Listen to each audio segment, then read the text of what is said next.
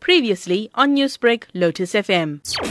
We picked up also yesterday from um, SAA's media briefing that they are intending to resume domestic flights. From our point of view as a regulator, I guess it's just uh, to verify whether uh, they do have sufficient qualified staff uh, that can manage and man those flights. There's been concern over the safety of passengers boarding the flights that have resumed, with workers still being disgruntled, of course.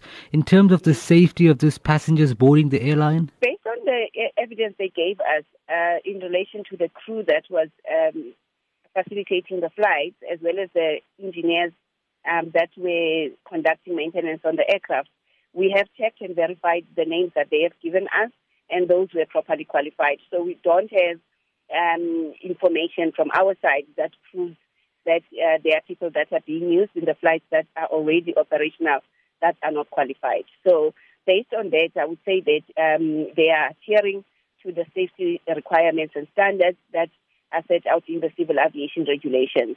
Newsbreak, Lotus FM, powered by SABC News.